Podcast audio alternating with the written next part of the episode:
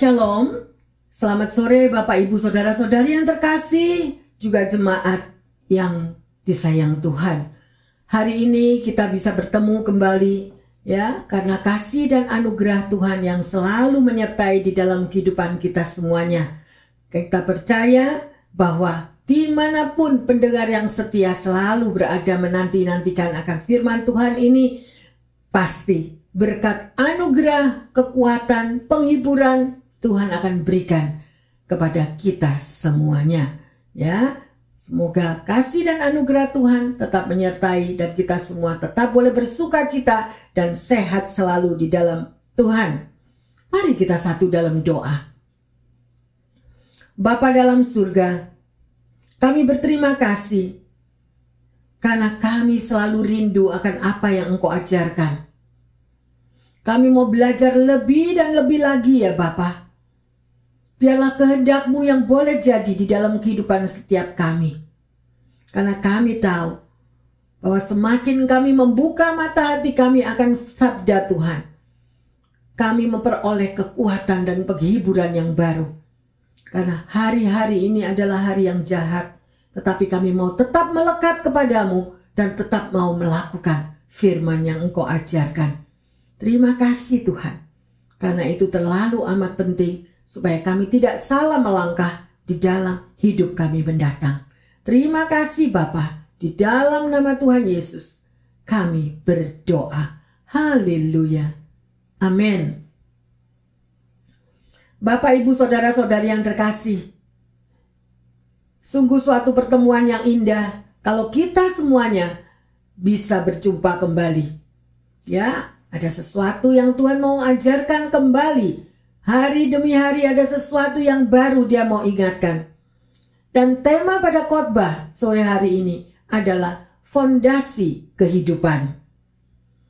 Kita semua tahu bahwa fondasi adalah unsur yang paling penting dalam sebuah bangunan. Ya, setiap orang pada umumnya akan membuat fondasi terlebih dahulu sebelum membangun sebuah bangunan. Dan fondasi yang dibangun dengan bahan yang kuat dan digali sedemikian dalam bukan saja akan menentukan apakah sebuah bangunan itu bisa tegak berdiri atau mudah roboh. Ya, tetapi juga seberapa tingginya daripada bangunan itu tersebut dapat didirikan. Ya, yang terkasih, ada banyak contoh bangunan yang begitu megah, begitu indah, tetapi pada waktu gempa terjadi atau pada sesuatu eksiden terjadi, bangunan itu roboh karena tidak memiliki fondasi yang kokoh. Ya. Oleh karena itu mari bersama-sama dengan kami yang ada di sini kita akan baca di dalam Lukas 6 ayat 47 dan 48. Setiap orang yang datang kepadaku dan mendengar perkataanku serta melakukannya, aku akan menyatakan kepadamu dengan siapa ia dapat disamakan. Ia sama dengan seorang yang mendirikan rumah. Orang itu menggali dalam-dalam dan meletakkan dasarnya di atas batu. Ketika datang air bah dan banjir melanda rumah itu tidak dapat digoyangkan karena rumah itu kokoh dibangun.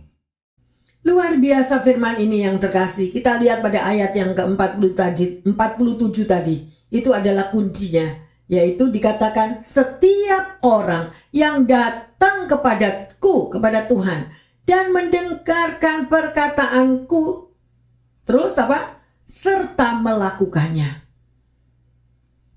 Berapa banyak kita sebagai anak Tuhan, kita datang ke gereja, kita tahu, kita membaca firman Tuhan, tetapi hanya sekedar stop sampai di situ dan tidak melakukannya. Dan itu semuanya akan sia-sia. Ya, dan di situ dikatakan, bagaimana kalau fondasi tersebut daripada kita tidak datang dan melakukan apa yang Tuhan ajarkan melalui firman-Nya, ya, maka kita akan tergoyahkan, ya, sedemikian rupa. Structural engineering adalah sebuah profesi yang mungkin jarang kita dengar, ya, namun memainkan peranan yang sangat penting terutama di dalam pembangunan sebuah gedung dan terlebih setelah gempa terjadi. Saat pada proses pembangunan, seorang structural engineering bertanggung jawab untuk merancang tulang dan otot dalam sebuah bangunan tersebut, ya, agar bangunan itu tetap berdiri dengan kokoh dan tahan terhadap goncangan. Namun setelah gempa terjadi, seorang structural engineering bertugas melakukan inspeksi atau pemeriksaan terhadap sebuah gedung, mengapa gedung itu masih dapat roboh atau gedung itu masih bisa tetap berdiri, ya. Jadi fondasi sebuah bangunan memang merupakan bagian yang terpenting dalam membangun suatu bangunan yang kokoh. Namun struktur yang kuat juga tidak kalah pentingnya dalam menciptakan bangunan yang tahan goncangan. Demikian juga sebagai anak Tuhan, hidup kita pun tidak luput dari goncangan. Seperti kehilangan orang yang kita kasihi, jatuh sakit, terkena PHK, dan lain-lain. Ya, Tuhan mengizinkan goncangan-goncangan tersebut terjadi dalam hidup kita untuk menguji seberapa kuatnya struktur kehidupan kita. Ya, memiliki fondasi yang kuat pada firman Tuhan memang amatlah penting. Namun pengalaman pribadi dengan Tuhanlah yang itu membuat satu nilai plus atau semakin kita kuat, karena ada hubungan pribadi kita bersama Tuhan kita yang hidup, ya. Dan itulah yang akan membentuk otot dan tulang kita dalam diri orang yang percaya, ya. Kekuatan batinnya, kekuatan rohaninya begitu kuat. Terbiasa datang kepada Tuhan, senantiasa mendengarkan setiap perkataannya, dan selalu mentaati akan segala perintahnya. Sangat amat penting, karena itu membuat kita semakin kuat dan kokoh, dan itu merupakan tulang dan otot dari orang percaya. Amin. Ya, sehingga ketika goncangan atau peristiwa atau badai persoalan terjadi, kita tidak mudah roboh. Ya, seperti tadi yang dikatakan pada Lukas 6:47-48 tadi, ya. Jika setelah gempa di dalam kehidupan kita itu terjadi dan sudah berlalu, ada beberapa yang perlu kita lakukan, ya. Ada satu perbaikan. Mungkin iman kita semakin dikuatkan, dan apa yang semakin kita perlukan, semakin memiliki hubungan pribadi dalam doa dan persekutuan dengan Tuhan, ya. Karena itulah yang akan memulihkan dan menguatkan kondisi manusia rohani kita, ya, sehingga semakin hari kita semakin dikuatkan dan memiliki kehidupan yang luar biasa seperti Yesus. Kita lihat bagaimana Yesus, ya, dia kuat sampai akhir di Kalvari, dan demi keselamatan untuk kita umatnya semua, ya. Bapak, Ibu, saudara-saudari yang terkasih, kita teringat akan gempa bumi dan tsunami yang melanda Sendai, Jepang pada tanggal 11 Maret 2011. Bangunan-bangunan pencakar langit tersebut dan jembatan di kota Tokyo tetap kokoh berdiri, sehingga menyelamatkan jutaan nyawa. Sebuah video dirilis melalui situs YouTube yang memperlihatkan bagaimana bangunan pencakar langit di Tokyo tersebut, tower puncaknya itu berayun-ayun namun tidak runtuh. Luar biasa sekali. Bangunan-bangunan lain pun berayun, namun mereka tetap tegak berdiri. Rahasianya ada pada fondasi yang amat dalam dan diberi penyerap guncangan yang meredam energik daripada seismik, ya. Jadi konstruksi bangunan dan jembatan di Jepang dibangun dengan amat baik, tetap tegak berdiri walaupun gempa 8.9 skala Richter mengguncang. Ya, sebagai anak Tuhan, mari kita koreksi diri seberapa kuat fondasi saudara dan saya. Ya, apakah bangunan manusia rohani kita itu kuat, terkokoh, ya, tertancap di dalam batu karang, yaitu Tuhan Yesus. Sedemikian rupa, ya. Oleh karena itu, kita hanya akan tahu pada waktu goncangan terjadi di dalam kehidupan kita. Apa saja masalah yang bertubi-tubi menghantam dan senantiasa membuat kita itu patah semangat, atau semakin kita itu melihat keajaiban Tuhan yang diberikan di dalam kehidupan kita melalui masalah demi masalah terjadi. Ya, diperlukan surrender, diperlukan penyerahan diri. Ya, karena pertemuan dengan Tuhan secara pribadi biasanya Tuhan izinkan melalui masalah terjadi.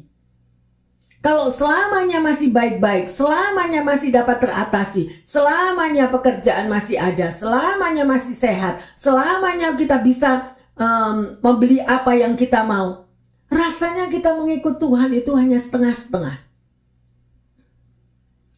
Makanya Tuhan izinkan sampai goncangan tsunami rohani itu terjadi. Manusia kedagingan kita itu sampai diruntuhkan sedemikian rupa, baru kita bisa tiarap di bawah kaki Tuhan. Dan disitulah yang dikatakan kita menyerah total. Sudah tidak ada lagi yang bisa kita pertahankan. Tidak ada lagi yang bisa kita banggakan. Karir kita, kedudukan kita, pekerjaan kita, kesehatan kita. Oleh karena itu Bapak, Ibu, Saudara-saudari yang terkasih, jangan sombong kalau kita masih sehat.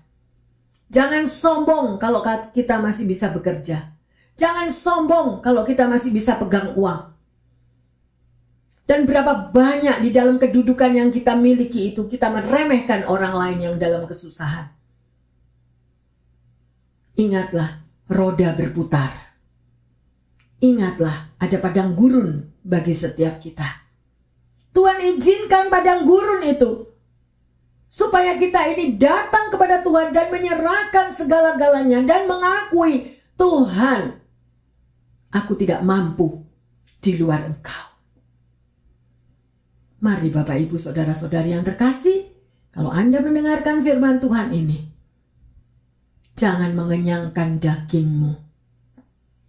Jangan manusia daging itu yang dipupuk terus, ya. Kebanggaan yang ada di muka bumi ini akan sirna. Kalau kita masih bisa berjalan, itu suatu pahala, suatu anugerah. Kalau kita masih bisa makan tanpa disuapi, itu adalah anugerah. Kalau kita masih sehat, bisa bekerja, itu adalah anugerah. Ya, jangan meremehkan berkat anugerah Tuhan yang sudah diberikan di dalam hidup saudara dan saya. Sekali lagi, sebagai anak Tuhan, bangunlah fondasi manusia rohanimu begitu kokoh dan kuat di dalam Dia dengan melakukan firman-Nya.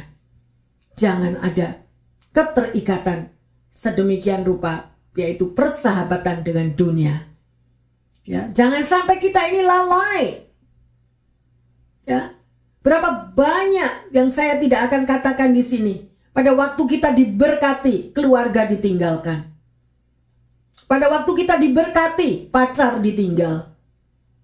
Pada waktu kita diberkati ada jawaban. Semuanya porak-peranda. Karena apa? Karena yang ada me. Aku dipuaskan. Aku tidak butuh orang lain. Aku bisa hidup sendiri. Mengapa aku mikirin orang lain? Ingat, sekali lagi saya katakan, roda berputar. Ya, apa yang kita tabur pasti one day kita akan tuai. Ya, sekali lagi kita harus tahu akan beberapa hal. Yang pertama, seberapa kuat fondasi Anda dan saya di dalam struktur hidup kita sebagai anak Tuhan. Ayo kita cek masing-masing. Ya, atau kita cuma setengah hati ikut Tuhan juga asal-asalan. Pokoknya aku sudah datang setor muka di gereja, atau kita berdoa juga asal berdoa tetapi tidak memiliki hubungan pribadi yang secara khusus, ya. Sifat dan kebiasaan apa saja yang perlu Anda dan saya miliki agar kita tidak terguncang di dalam kehidupan selama di muka bumi ini. Itu perlu kita cek akan diri kita sendiri. Ya, hal-hal apa saja yang perlu kita lakukan setelah Anda mampu mengatasi goncangan di dalam hidup yang Anda lakukan, yang Anda alami misalnya, ya. Ketika seseorang mendasari hidupnya di atas fondasi firman Tuhan, maka masalah dan tantangan sebesar apapun tidak akan merobohkan orang tersebut. Ada amin? Ya. Sebaliknya, jika seseorang itu mendasari hidupnya di atas fondasi yang bersifat fana, bersifat kepalsuan, ya, misalnya bangga akan kepandaiannya, bangga akan karirnya, kekayaannya, jabatannya, dan sebagainya, ya, maka sekalipun dari luarnya kita terlihat kokoh, kita terlihat kuat, tapi pada saat goncangan satu aja yang diambil, misalnya jabatannya, orang itu akan tiarap. Orang itu pasti tidak akan mampu untuk berdiri lagi. Oleh karena itu, mari milikilah fondasi yang benar di dalam Tuhan. Mari kita lihat di dalam 1 Petrus 1 ayat yang ke-24. Sebab semua yang hidup adalah seperti rumput, dan segala kemuliaannya seperti bunga rumput. Rumput menjadi kering dan bunga gugur. Ya, artinya apa di sini? Bahwa tidak ada sesuatu yang kekal. Ya, semuanya itu hanya sekilas, setelah itu gone, hilang. Oleh karena itu, jangan banggakan apa yang saudara dan saya memiliki apa saja. Jangan bangga sedikit pun, tapi banggalah sebagai anak Tuhan yang memiliki Tuhan secara pribadi. Banggalah menjadi anak Tuhan yang memiliki hubungan pribadi dengan Tuhan. Maka itulah yang memberikan kekuatan di dalam kehidupan kita. Amin. Jadi, fondasi iman dibentuk dari ketaatan kita. Ya. Di dalam ketaatan kita melakukan apa yang menjadi kehendak Tuhan. Ya, seperti satu buah batu yang ada dan di dalam mendasari kehidupan setiap kita. Ketaatan demi ketaatan yang kita lakukan terhadap kehendak Tuhan akan memperkokoh fondasi iman kita, sehingga hidup kita menjadi semakin kuat, mantap, dan tidak tergoyahkan. Mari kita lihat di dalam 1 Korintus 10 ayat yang ke-4. Dan mereka semua minum minuman rohani yang sama, sebab mereka minum dari batu karang rohani yang mengikuti mereka, dan batu karang itu ialah Kristus. Amin. Ya, coba kita lihat di sini yang terkasih. Ya, jadi Anda dan saya, kalau kita bisa minum daripada minuman rohani, ya, karena kita itu minum dari batu karang rohani, ya, yang ada di dalam kehidupan kita. Dan batu karang itu ialah Kristus. Apakah kita menyadari selama ini? Oleh karena itu, apa saja yang saudara boleh lakukan, ya, di luar daripada Kristus. Tapi saya boleh menghimbau, ayo libatkan Tuhan di dalam segala masalah kita. Libatkan Tuhan di dalam pekerjaan kita. Tetap rendah hati menghadapi daripada sesama-sesama kita. Mungkin orang-orang yang Anda hadapi itu lebih lemah daripada diri kita. Sekali lagi, janganlah kita meremehkan dan janganlah kita sombong. Ya, luar biasa. Sebab karena kalau kita itu tidak melandaskan sesuai dengan firman Tuhan, maka kehidupan kita akan runtuh. Ya, karena hanya sebentar saja. Mari kita lanjut di dalam Lukas 6 ayat 49. Akan tetapi barang siapa mendengar perkataanku, tetapi tidak melakukannya, ia sama dengan seorang yang mendirikan rumah di atas tanah tanpa dasar. Ketika banjir melandanya, rumah itu segera rubuh dan hebatlah kerusakannya. Biarlah firman ini boleh termeterai di dalam hati setiap kita, atau dimanapun Bapak Ibu Saudara yang lain pendengar daripada firman ini. Meteraikanlah firman ini, ya. Barang siapa kita sudah mendengar akan firman Tuhan, tetapi tidak melakukannya, ya, ia sama dengan orang yang mendirikan rumah di atas tanah yang tanpa dasar. Ketika banjir melandanya, rumah itu akan roboh. Dan hebatlah kerusakannya. Penyesalan jangan datang terakhir yang terkasih. Kalau Tuhan ingatkan kita melalui firman-Nya, ayo. Ya, karena tidak ada seorang pun yang benar. Kita mau perbaharui hidup kita. Ya, dan kita mau melakukan sesuai apa yang Tuhan mau. Jadi, orang yang tidak peduli dengan dasar yang kuat, ya, seperti aja rumah yang didirikan tanpa fondasi, ya. Sedikit saja digoyang maka hidupnya pun akan ambruk, ya, porak-poranda dan hancur berantakan. Bagaimana agar saudara dan saya bisa memiliki fondasi yang kokoh dalam kehidupan ini, ya? Seperti tadi dikatakan pada ayat 47, itu adalah kunci daripada semuanya, ya. Yaitu orang yang datang kepada Tuhan Yesus, mendengarkan perkataannya, hendaklah melakukannya. Apakah saudara dan saya sudah melakukannya? Ya, mari kita lanjut di dalam Yosua 1 ayat yang ke-8. Janganlah engkau lupa memperkataan kitab Taurat ini, tetapi renungkanlah itu siang dan malam, supaya engkau bertindak hati-hati sesuai dengan segala yang tertulis di dalamnya. Sebab dengan demikian perjalananmu akan berhasil dan engkau akan beruntung.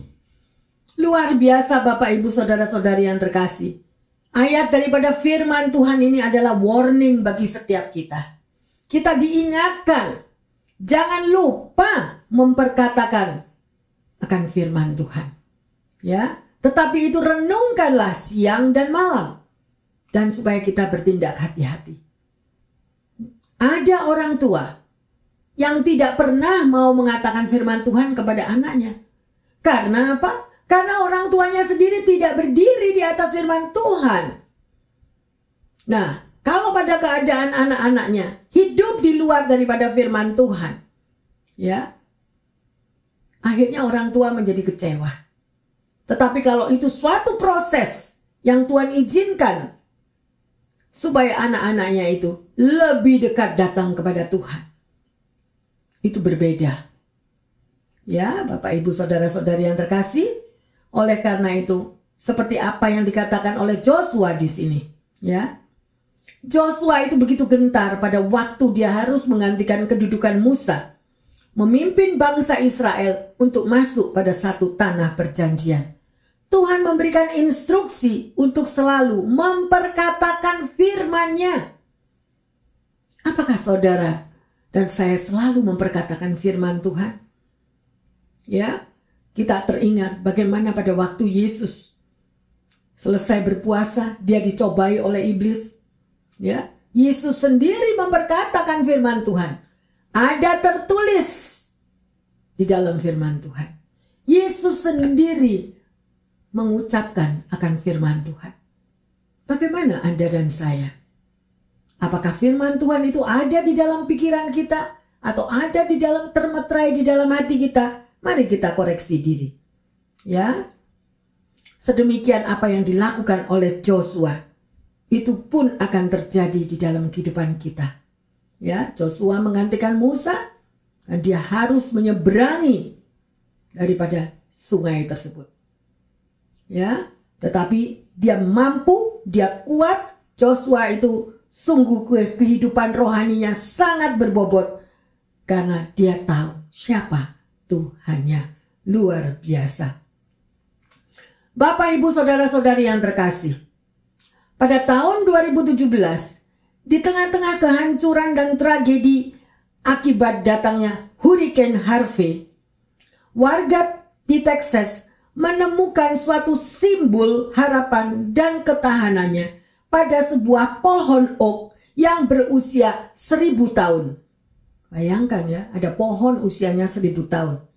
Saat itu meskipun selama berhari-hari diterjang oleh badai, pohon oak itu mampu tetap berdiri dengan kokoh dan akarnya tetap kuat menancap di dalam tanah. Kondisi oak itu sangat bertolak belakang dengan pohon-pohon yang lain yang ada di sekelilingnya. Ya. Menurut laporan dari Texas Monthly, pohon oak itu ternyata telah 40 kali mengalami badai. Selama itu pula ia masih bisa tetap tegak berdiri kokoh. Dan pohon oak ini merupakan salah satu pohon tertua di dunia. Usianya bisa mencapai lebih dari 700 tahun dan ketinggiannya bisa lebih dari 145 kaki. Pohon ini memiliki cara berakar yang sangat dalam dan bercabang dari akar pohon utamanya. Seiring dengan usianya, kekuatan akar tunggang digantikan oleh akar-akar lateral yang besar. Ya, jadi akar lateral ini menembus ke tanah sampai pada kedalaman 4 kaki. Dan bisa memanjang hingga 90 kaki. Bagian akar inilah yang merupakan fondasi utama dari kekokohan daripada pohon oak ini. Ya, ada yang mengatakan kekuatan terbesar sebuah pohon tidak terletak kepada cabang dan ranting, tetapi kepada akarnya. Ya, pada sebuah pohon, cabang dan ranting yang terlihat seringkali lebih dikagumi orang. Ya, benar ya, kelihatan aduh bunganya di atas begitu bagus ya. Padahal justru pada akarnya yang tidak kelihatan, itulah terletak kekuatan dan ketahanan sebuah pohon. Demikian juga halnya dengan kehidupan rohani saudara dan saya. Ya, agar kekuatan rohani termasuk iman percaya kita bangun setiap hari adalah suatu fondasi yang sangat menentukan fondasi kehidupan kita sebagai anak Tuhan. Dan pada saat ujian terjadi, masalah besar terjadi, datang menerjang di dalam kehidupan kita, kita tidak akan roboh. Ya, kita tetap teguh berdiri, tetap bisa kuat. Ya. Sekali lagi, kekuatan daripada fondasi hidup kita diuji pada waktu saat badai persoalan datang menerpa. Ya, oleh karena itu, datanglah kepada Tuhan. Dengarkanlah akan perkataannya dan lakukanlah akan firman-Nya. Kita harus pula melanjutkan dengan melakukan apa yang Tuhan ajarkan di dalam kehidupan saudara dan saya. Landasilah di dalam kehidupan kita semua sepenuhnya kepada batu karang yang teguh, yaitu Yesus Kristus sendiri. Amin. Ya, sekali lagi, perhatikanlah baik-baik kehidupan kita yang mengaku sebagai anak Tuhan. Tanpa fondasi yang kuat, maka iman kerohanian kita bisa runtuh. Sampai apa yang Tuhan sudah rancangkan di dalam kehidupan saudara dan saya, itu tidak akan terjadi. Oleh karena itu, kenalilah panggilan masing-masing. Mungkin si A dipanggil sebagai apa, si B dipanggil sebagai apa. Setiap daripada kita mempunyai panggilan masing-masing. Ya, tetapi kalau sampai kita itu tidak pernah memikirkan atau tidak pernah memperjuangkan akan panggilan kita, maka satu hari kita akan bayar mahal, ya. Milikilah hati yang mengasihi Tuhan, ya. Maka kita akan mampu menghadapi badai masalah apapun, terpaan angin kesulitan ataupun banjir tantangan. Maka kita tetap kuat bersama Tuhan. Kita bisa membaca di dalam firman Tuhan yang mengatakan, bersama Tuhan kita akan mampu melakukan perkara-perkara yang besar. Amin. Ya, haleluya. Jadi, saat fondasi kita itu benar, maka Tuhan akan membawa saudara dan saya mengalami terobosan-terobosan yang lebih besar lagi. Pertanyaannya, apa yang menjadi fondasi di dalam kehidupan saudara dan saya saat ini? Yang kedua, komitmen apa yang akan kita lakukan untuk memperkokoh dari fondasi kita di dalam mengiring Tuhan? Yang ketiga, sudahkah kita semua yang mengaku anak Tuhan membangun kehidupan kita dengan fondasi yang benar dan kuat? Amin. Seorang yang bernama Bill Crowder berkata, ketika kita memberikan tempat bagi hikmat Tuhan untuk membimbing kita dalam setiap keputusan prioritas dan hubungan kita dengan sesama, kita akan mendapati bahwa Tuhan yang menjadi fondasi yang paling terpercaya bagi hidup setiap umatnya. Haleluya.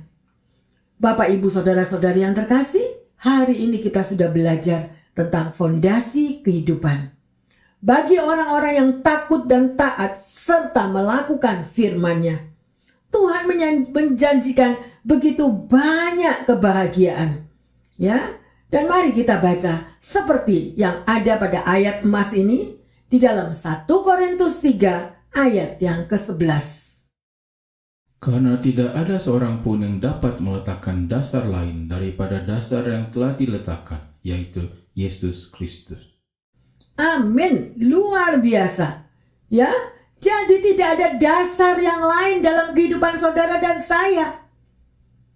Cuma Yesus Kristus. Kalau Anda memiliki Yesus Kristus, maka Anda akan memiliki segala-galanya. Ada amin? Ya, luar biasa. Berjalan bersama Tuhan, saudara dan saya mampu melakukan perkara-perkara yang besar. Mari Bapak, Ibu, saudara-saudari yang terkasih, kita sudah belajar akan firman, bagaimana kita mau memiliki fondasi kehidupan yang kuat. Bapa dalam surga, kami bersyukur karena Engkau mengajarkan kepada umat-Mu semua untuk kami mampu membangun sebuah kehidupan di atas perkataanmu, di atas firmanmu.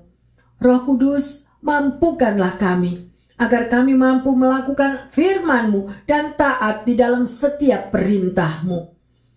Terima kasih Bapa yang baik, karena Engkau selalu menyediakan tuntunanmu di dalam kehidupan kami. Beri kami selalu hati yang haus dan lapar, dan mengerti akan kebenaran firman-Mu, di mana kami Tuhan mampu untuk melakukan fondasi kehidupan yang baik, melakukan satu fondasi kehidupan yang kuat, dan itu hanya akan terjadi apabila kami melekat kepadamu.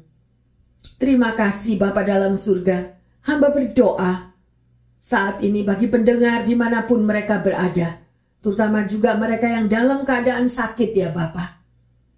Biarlah kuasa daripada darah Yesus itu boleh turun mengurapi, memberikan satu kekuatan dan penghiburan, sehingga mereka juga mampu tetap mengucap syukur bahwa ada satu kuasa darah Yesus, di mana yang Engkau sudah korbankan dirimu di Kalvari, sehingga darahmu Kau curahkan untuk menyelamatkan dimanapun umatmu yang sakit berada, atau juga yang memiliki masalah-masalah yang lain, baik di dalam masalah keuangan, masalah hubungan, masalah keluarga. Tuhan, biarlah Roh Kudus campur tangan, Roh Kudus yang akan berperang ganti setiap umatnya. Kami percaya bahwa firman Tuhan ya dan amin.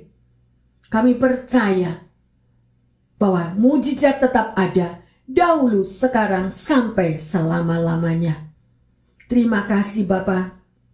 Kami pertaruhkan setiap pendengar, dan sebagai pelaku firman Tuhan, mampu untuk melakukannya. Di dalam nama Tuhan Yesus, kami berdoa dan mengucap syukur. Haleluya. Amin. Bapak, Ibu, saudara-saudari yang terkasih, jadilah pelaku-pelaku firman, dan bangunlah fondasi kehidupan kita dengan ketaatan kita untuk melakukan firman Tuhan. Ya, karena Tuhan Yesus selalu mempunyai 1001 macam cara untuk menolong di dalam masalah kehidupan apa yang kita alami semuanya. Ya, selamat menunaikan apa yang dikatakan oleh firman Tuhan. Tetap kuat dan teguh bersama kuasa Tuhan. Yang percaya mengatakan amin.